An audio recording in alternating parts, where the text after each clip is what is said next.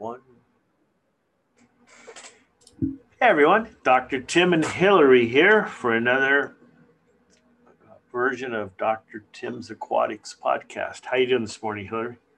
Doing good. Sitting here, got my cup of coffee. Just finished dosing my big tank with waste away. I'm ready to talk about being prepared for emergencies. Yes, that's the topic today, everyone. Being prepared for emergencies. And when you think about it, no matter where you live, there's probably some natural disaster that's going to strike. And we're going to talk about how to prep your aquarium when you know something's coming, or you, they tell you to plan that something's happening, and then what happens when it's actually upon you, and then afterwards. So yes. let's get started. All right. So just like a list of some of the ones, and as I went through this list originally, I, I thought about more. So, you know, fires, the big one that comes to mind right now is hurricanes. Elsa just made her way through Florida and up the coast. Also, floods that, you know, come with some of these tornadoes. Not so much in the summer that you're going to see cold spells, but definitely heat waves for sure. Um, I know that's something that I personally have dealt with in the last two months in Vegas. It gets very, very hot. So being prepared for all of records. these. Huh? Yeah, setting heat records in Vegas, breaking all the records. Yes, yes. And there's also ice storms. And uh, nowadays, here in Southern California, they get proactive. We get our high winds that always come in the fall and because that can generate down power lines, what the utilities are doing in some cases is they turn off the power proactively. So the power lines haven't gone down, but they could go down. And uh, both my office and house are in areas that they've determined are pretty high risk areas. So they just turn the power off. Wow. Yeah, so that's a whole new twist. They just started doing this last year, and people are not happy. It was off for three days at one stretch. What? Oh gosh. So, what yeah. do you do with all that? Right.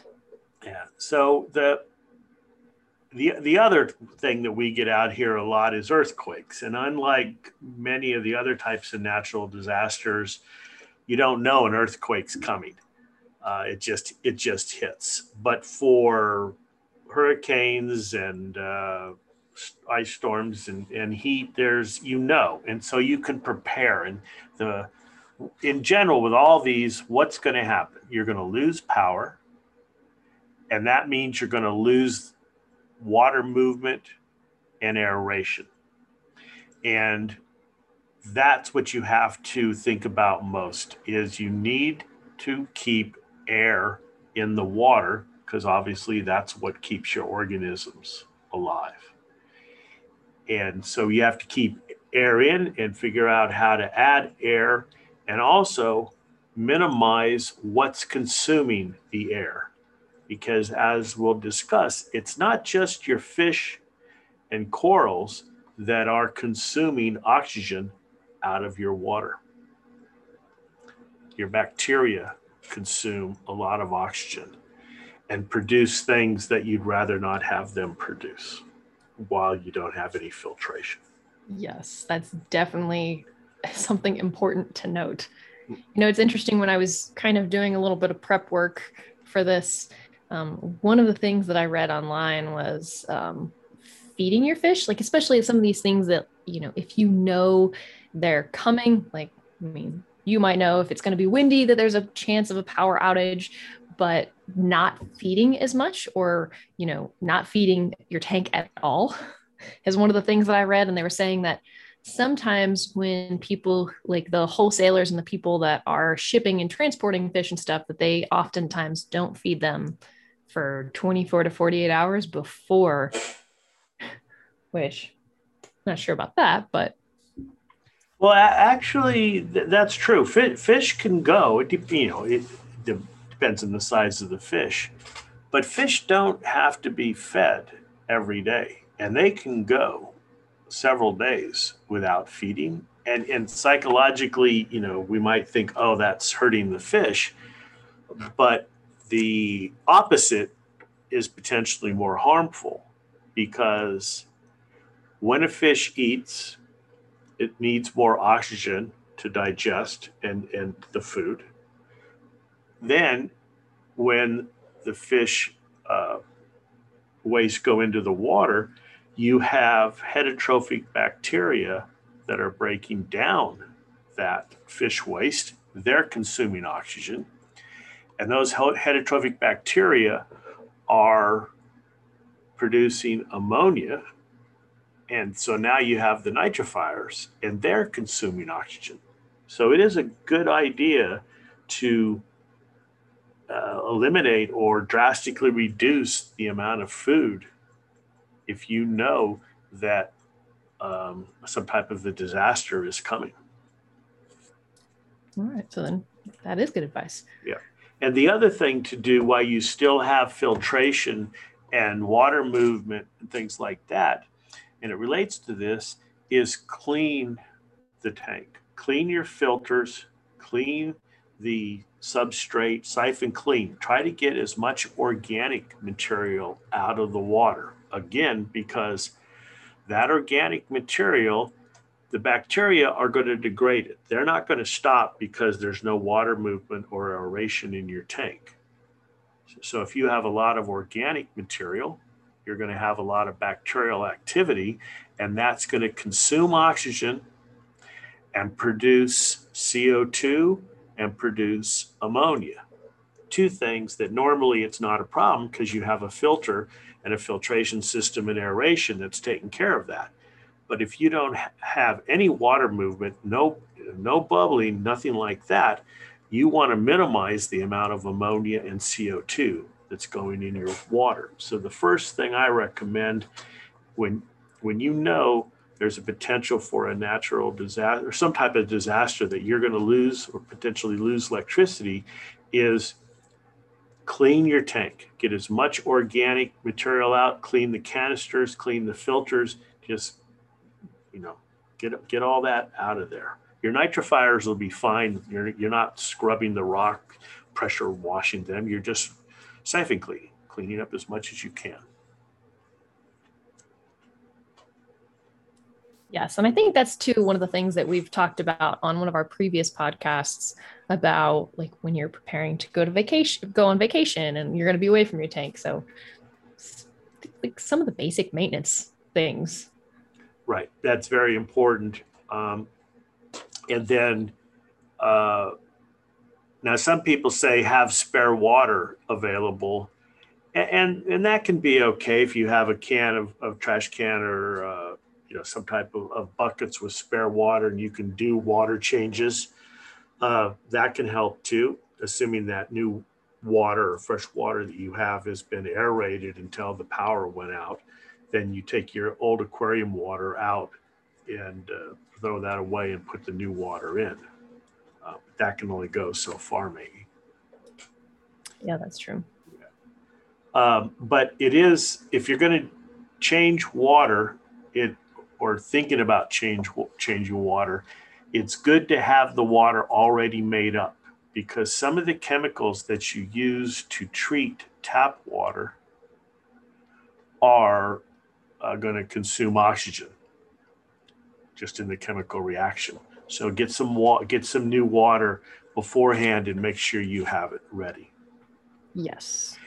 I feel like water is one of the things that almost at any given point in the day, in the week, month, whenever, I always have spare jugs of water sitting around, just something that I always have there. Yeah. Right. And and now you have to be careful about thinking, well, I'll have plenty of water because when the electricity goes out, the water still stays on. And in many cases, that's true. But if you're talking about maybe the Midwest, where there is a lot of flooding, you know, typical disasters yeah. during uh, certain times of the year are flooding, where they're telling you, you know, don't drink the water, boil the water, things like that. And if the water's, you know, my motto is if the water's not good for humans, it's probably not good for your tank. I mean, that's maybe a little strict, but it's a criteria I have. If I wouldn't drink it, I'm not putting it in my fish aquarium. That makes Um, sense. So I, I wouldn't count on on on that. It's always better to to prepare, and that way you don't have to panic. You remember you're going to have to siphon the water out, so have smaller buckets because you're not going to have any electricity to pump the water any place. Things like that. yes. That's a Uh, point. Yeah. Then um, the other things that can consume a lot of oxygen remember plants reverse in in the dark. So instead of producing oxygen uh, you know they, they can actually start to decay if the water if the lights are off for a long period of time.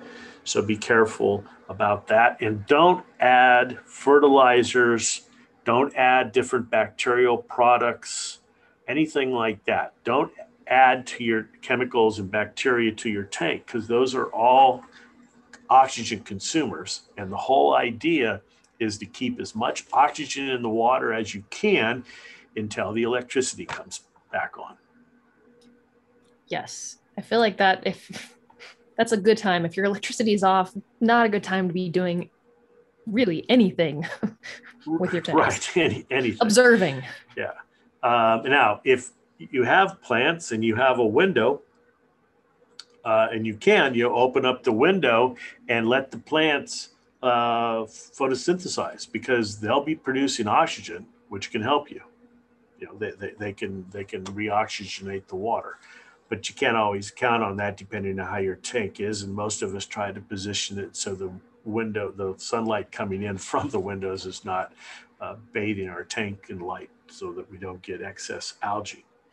Um, True. and, and as Hillary just said, this is not really a time to do maintenance if the electricity is already off. So don't be scraping off algae and just and stuff like that because that's all going to become dead organic material that the bacteria are going to start working on. And as I've mentioned many times, these heterotrophic bacteria, they start working in 20 minutes.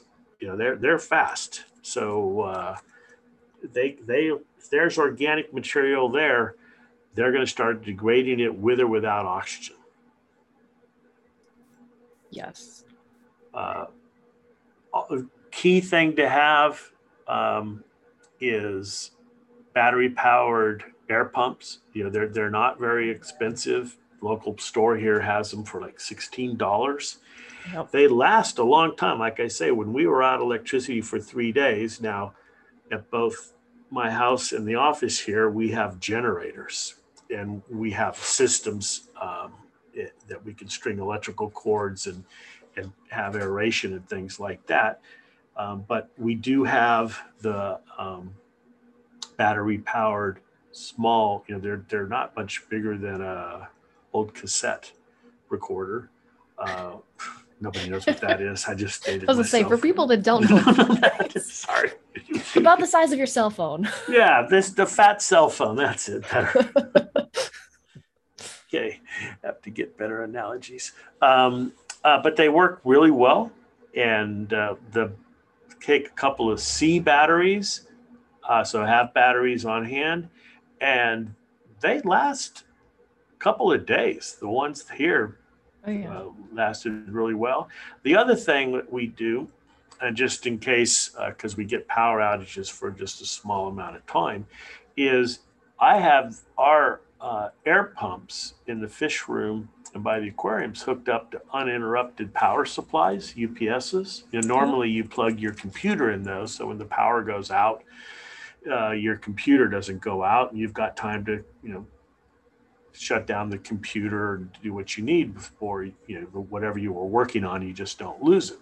Yeah. and those can be used with air pumps. They're they're not going to last days. They're they'll but they'll last several hours is what i found.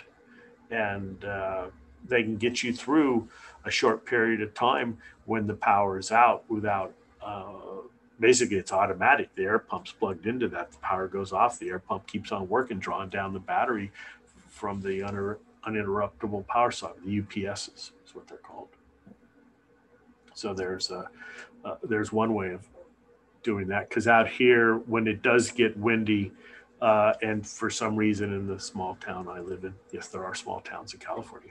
Um, we we tend to have power go out for just a few hours here and there, uh, later in the fall, especially. Yep. Or uh, now, you know, it is fire season. We're in the middle of a drought. Everybody's using extra electricity because uh, you know so hot and AC. Is we get the rolling brownouts, and usually they'll text you that that's happening, so you have somewhat of a warning.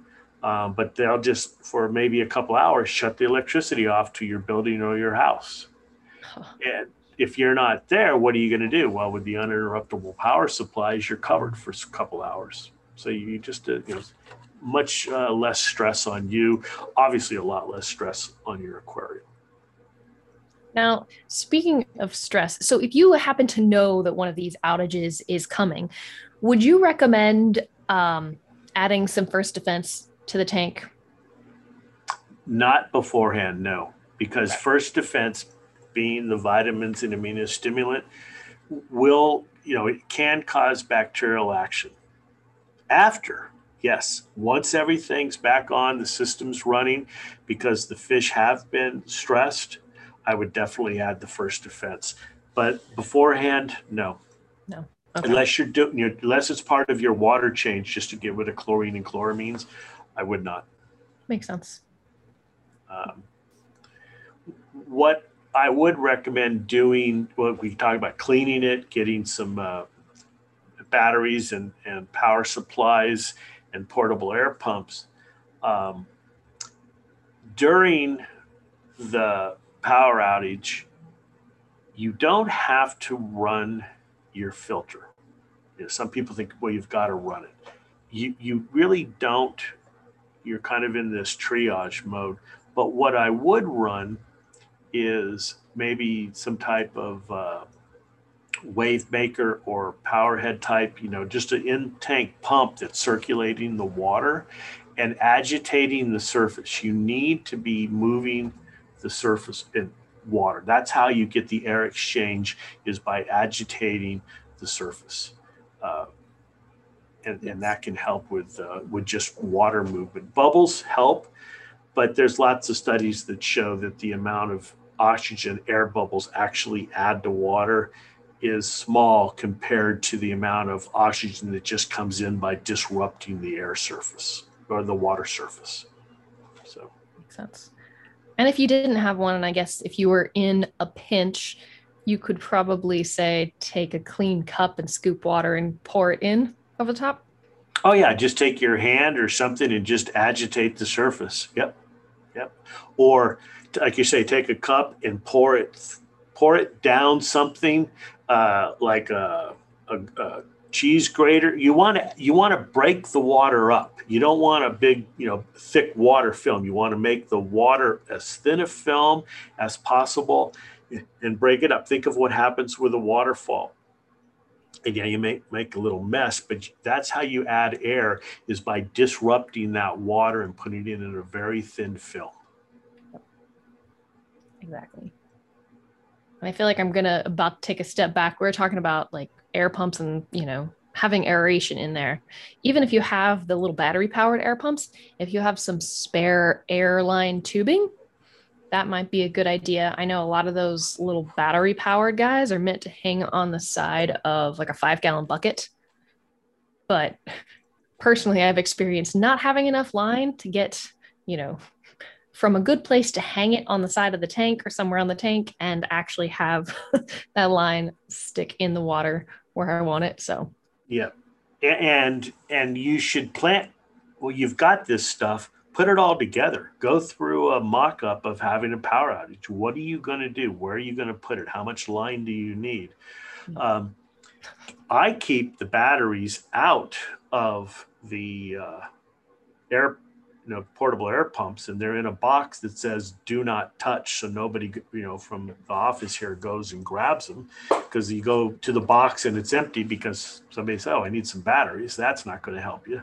Um, But preparation is really the key that everything's going to work and it's all in a spot. And we have basically a power outage box. That's where the air pumps are. That's where the line is. Everything's measured and marked. We know what tanks they're going to go to. Batteries are right there. Because sometimes if you leave the batteries in for a long period of time, they get that corrosion. Yep. So those little things can just make the whole process a lot easier. Okay, and just because this is Murphy's Law, all this stuff happens in the dark you know at night. Okay do you have do you have flashlights?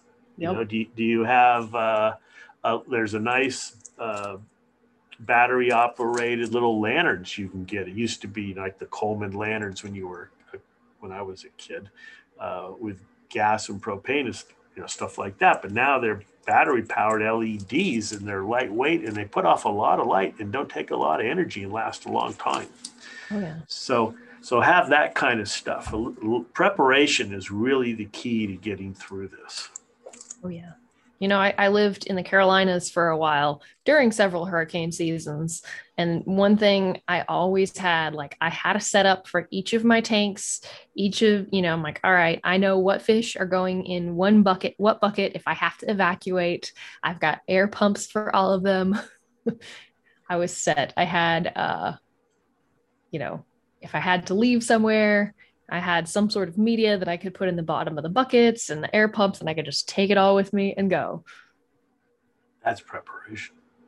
I was I was always super paranoid, but I mean, I lived, I don't know, probably 10 minutes from the beach. So yeah. if a hurricane was coming through, I wanted to make sure I could get out if I needed to. Yep. And one thing people have, have asked is like, what about all my corals? I'm not, I can't run the lights. I'm not going to, or, you know, should I run the lights? And if you have the energy, yes, you can run the lights, but corals in nature, there are hurricanes and they do last a while with lots of heavy cloudiness. And so corals can, can live in the dark. You know, the sun's going to be up so open up your windows, or so it's not going to be completely black. Uh, so your coral should be fine uh, for several days. Uh, but definitely, that's if you if you have a, your coral extensive coral tank, I would make plans to have water movement, just water moving past the corals because that's how they get rid of really their waste is that current moving past them. Um, again, no feeding is needed they can go plenty of time without without feeding. Yep.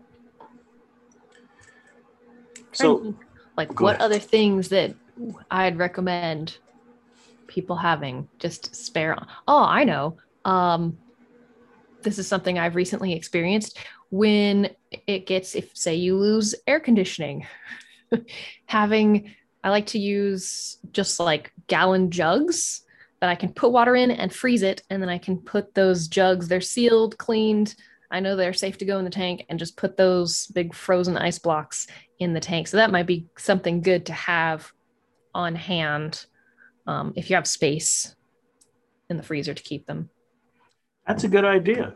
That that is a good idea. That's one way to cool your tank. Uh, is is to have those frozen blocks. Yeah, hadn't thought about that one. Yep. I've unfortunately lost air conditioning for about a week twice this summer already. In Las Vegas. In Las Vegas, yeah. That's got to be unbearable. Oh, it was a uh, it was a good start to the summer. Yeah. Okay. Um, some people have asked, like, what about a fan? You know, um, and, that, and that's one way to cool a little bit your tank. But fans take can take up a lot of energy. It just depends on how much spare energy you have. But but opening up the surface and running a you know having a fan blow across the surface uh, can help a little bit. But again, it, I mean, it depends. If you have a big 150, 250 gallon tank, I don't think it's going to work too much. That's a lot of water that you're trying to cool down. Oh yeah, yeah. a whole lot of water. yeah. So so now you've you've prepped, you've got through the uh, the whatever it is. Um, what do you do when now the electricity comes back on, the AC comes back on? What should you do? And the first thing is clean your filter. If it's been it's been sitting there, clean it, rinse it, rinse the pads, get all that water out of there. If you've got a sealed canister filter, get all that water out of there. Because again, our, our friends the bacteria haven't stopped working they consumed all the oxygen in that canister. Once they did that, they started producing or, or consuming nitrate or other chemicals because they keep on working and they're going to produce something probably uh, if the power's been out for a long time hydrogen sulfide which your nose is going to quickly tell you that this is something i don't want in the tank but resist just popping that filter back on clean it out, rinse it out. Don't worry about the nitrifiers. Just clean everything so you don't have any of the potential toxins going back into your water. If you've got static water lines, you know, water lines, a lot of people don't ever clean their tubings, they're oh. tubing. And that's got a lot of dirt in it, stuff like that. And that biofilm in there is all potentially, it's all organic, so it can all be broken down. So get all the water out of those stagnant water lines and start over f- fresh as much as you can with all that material. If you've got media in a canister, rinse that really well because all that stuff can have trapped gases that you don't want to put back into your aquarium. Yes. Excellent, excellent reminders. And I would run the water for you know, run the filters, aerate for a while before feeding. You, you might be okay. The water's back on, electricity's back on. Let's start feeding. Your your fish are going and corals are going to be okay, right? And get things running, get the filtration going, make sure the fish are doing well, and then start feeding them. Don't don't you don't just start throwing food into the tank. No. Like like you mentioned earlier, this would be, you know, give it a bit, but maybe this is a good time to add first defense. And you know, yeah. if they're stressed out, this will help them. Exactly. Uh, now, what what are some indications? Let's step back a little bit. You're in the middle of this. You've had the power, you know, portable air pump or battery air pump. What are indications that whatever you're doing is not working? if your fish are porpoising, meaning they're you know kind of tail down, head up, and they're up at the surface, or they're kind of swimming around at the surface, gasping at the surface, that's a clear that's a clear sign something's wrong. Yeah. obviously, if they're lying on their sides at the bottom of the tank, well, that's a clear sign. Something's wrong. Something's wrong. um, Murphy's Law is your favorite fish will be the first one that will start experiencing problems. No, so, don't say that. Yeah. So, I mean, what what can you do, and uh, really manually stirring the tank? Uh, somehow drop the water level a little bit by taking some water out, and then pour water through something, as we were just talking about, to really get into a thin film, and do that vigorously. Vigorously do that to to add oxygen to the water. You're taking water out and pouring it right back in through some type of a washboard, some type of a screen, just anything that can make it thin. Just taking it out of a bucket and pouring it back in is really not what you is not going to help a lot. Um, in super extreme cases, it probably is better to move the fish from the aquarium water to the water that you had in the uh, buckets or uh, trash cans that you were doing water changes with, because that water has no organics, no substrate that has organics or things like that. I mean, it's an extreme measure, but if your fish are, are you know, laying on their sides, or if your fish are up at the surface, that's just a clear sign that there's you, have got to take some drastic measures and that water is not a good environment for them so get them into some some fresh water, fresh salt water that hasn't had any organ, you know, fish in it, and that's probably going to have a lot more oxygen in it. Yes. Now here's the question, and I don't know if I even have the right product. I feel like when I've seen fish shipments come in that they have, I think is it methylene blue, maybe? Right. That they package them with to help with oxygen in the water. Is that am I on track with that?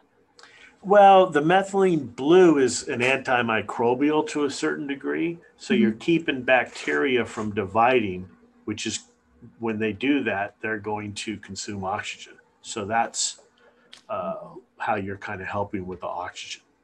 Okay. So that wouldn't work. I was like, oh, well, if you take your fish out and you can put them in, you know, that spare clean water or whatever, you can put some of that in the water and help with the oxygen. But no, I mean, I thought. no, because the other thing you could do, and, and this is again extreme cases, is adding hydrogen peroxide to the water. Oh.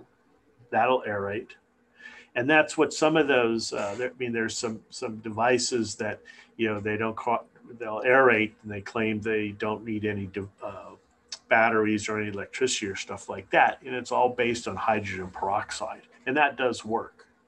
Okay. Um, the other the other thing to consider is salt. The saltier the water, the less oxygen it can hold.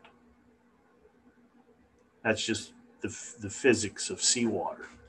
So, in your preparation, if your fish, and most fish can, can handle a lower salinity, Yep.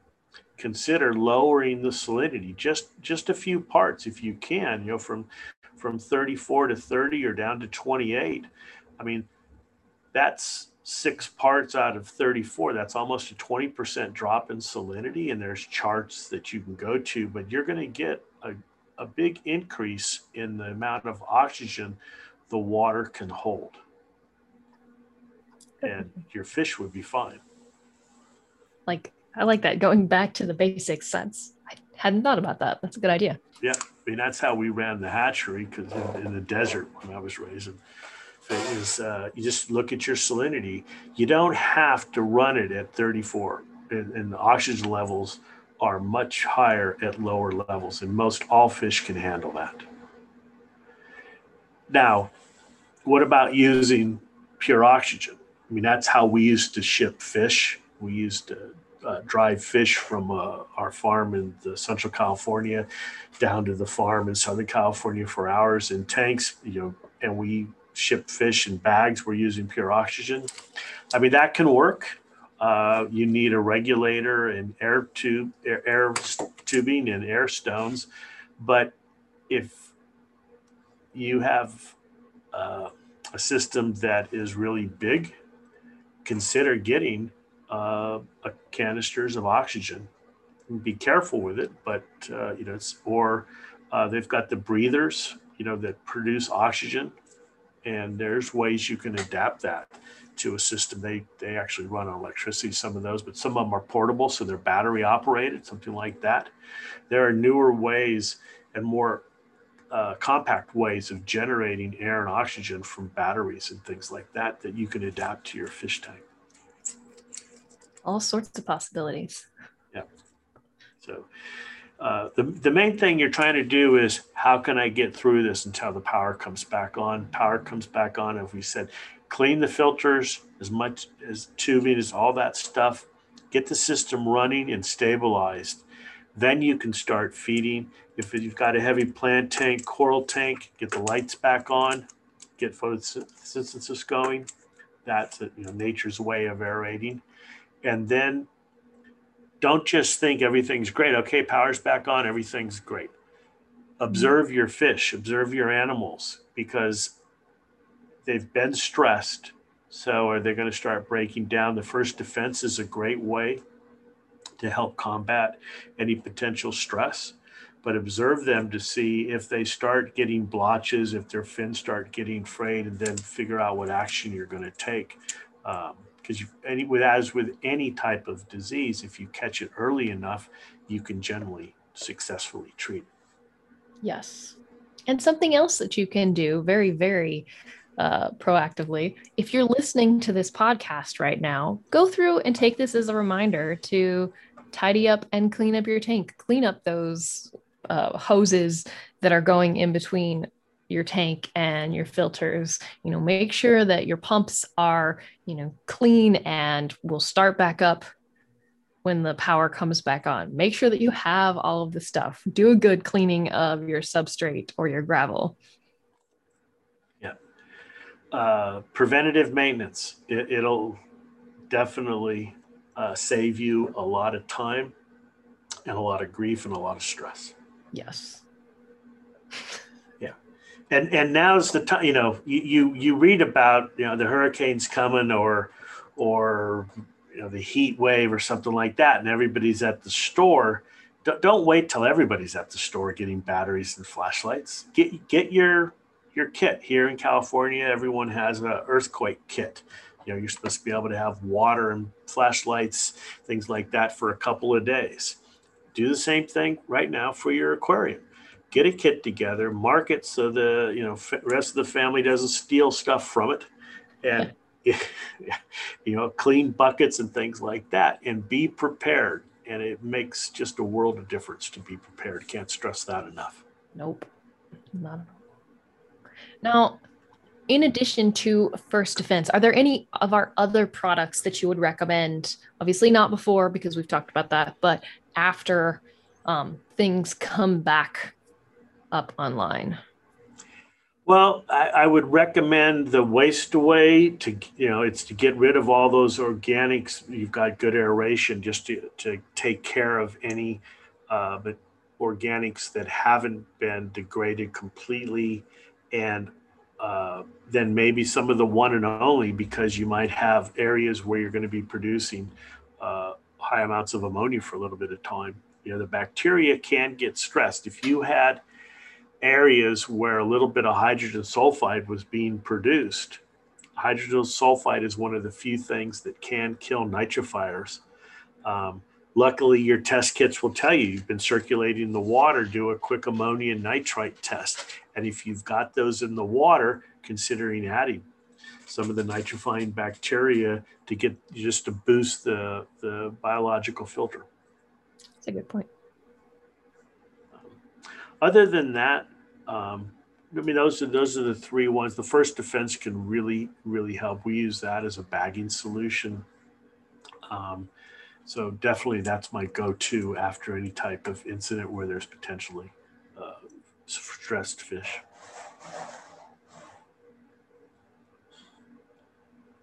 No. Oh, yeah. um, heat. That you know, there's a lot of out here in the west. Heat's the big uh, thing, and if you lose your if you lose your AC, say you know it's not a, a quote world or a regional disaster, but you just lose your AC. Uh, what are you gonna tell us, Hillary? it's awful. It's miserable. you live where the nighttime temperatures are 100 degrees. Yes. Uh, um, and I, uh, I mean, a fan can help, or, or maybe you know, like you say, frozen water. Uh, yeah try to keep that down.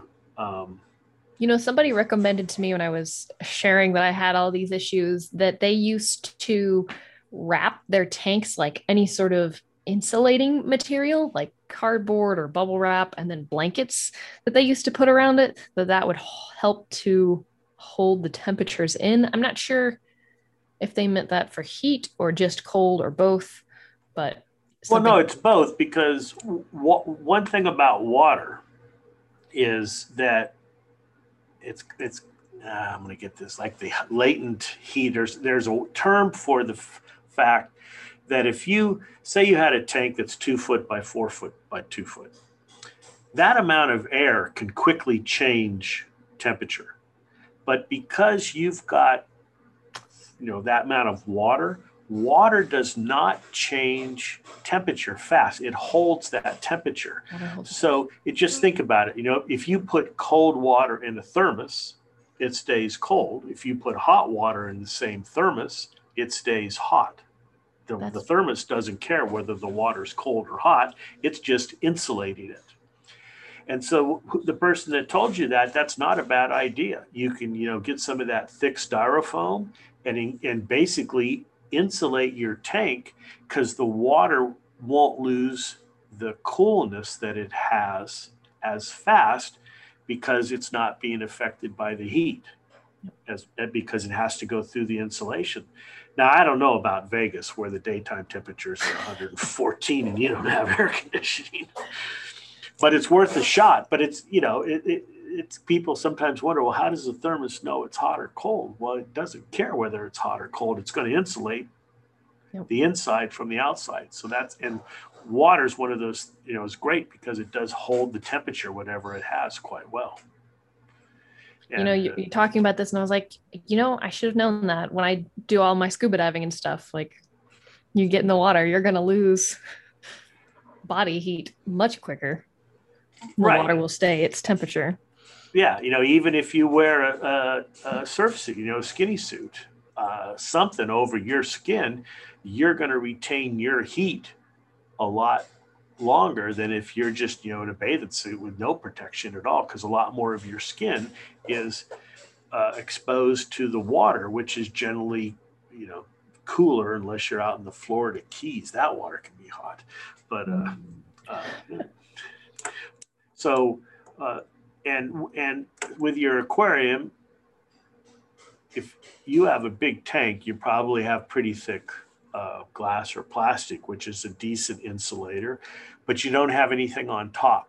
That's where you're going to lose most of the cool temperature from the water is through the top. So at least you could insulate the surface. Um, but now you got to think, well, how do I aerate if I'm insulating the surface? And there's where you've got to maybe have a little space there, and and vigorously aerate and you know agitate and move the water. But in extreme cases, yeah, turning your tank at, you know into the inside of a thermos is not a bad idea like that. Yep. The only thing I don't like about that is not being able to see the fish if I do have my tank wrapped up in blankets. Yeah, you can't forget them. You you know th- that's why I say you got to be looking at your fish, a flashlight, uh, and see where they are and if they're coming up to the surface and how things are doing, so you you can be prepared. Yep. Yep. Yep. And if it's just your air conditioning that you've lost and you haven't already turned off the lights, go ahead and turn off the lights. Yeah. Because that will save you yeah. as well. So, as we've mentioned many times, though, the real key is preparation. Um, you know, plan things, uh, do a dry run, make sure you have everything you need and you know where it is and you know how to set it up and uh, try not to, to, to panic and uh, try to you know uh, you can generally get through this it can't promise in extreme cases but it's it's better than just throwing up your hands and going i don't know what to do. What am i going to do yep. just take a deep breath step at a time. You'll get through it. Yeah. I mean we uh years ago, I, I managed a fish farm out in the desert. We used liquid oxygen and we would lose power. We had a backup generator, but even that wasn't enough because we were raising fish at high densities, one and a half pounds of fish per gallon of water. And uh, so we would actually had this, wheel with spokes on it, the tanks were round, and it would drop down in the the spokes were uh, these airline tubings, and the liquid oxygen. You know, we had several of these tanks that looked like missiles. They just turn on the liquid oxygen, and it would aerate the water. Huh, that's pretty cool.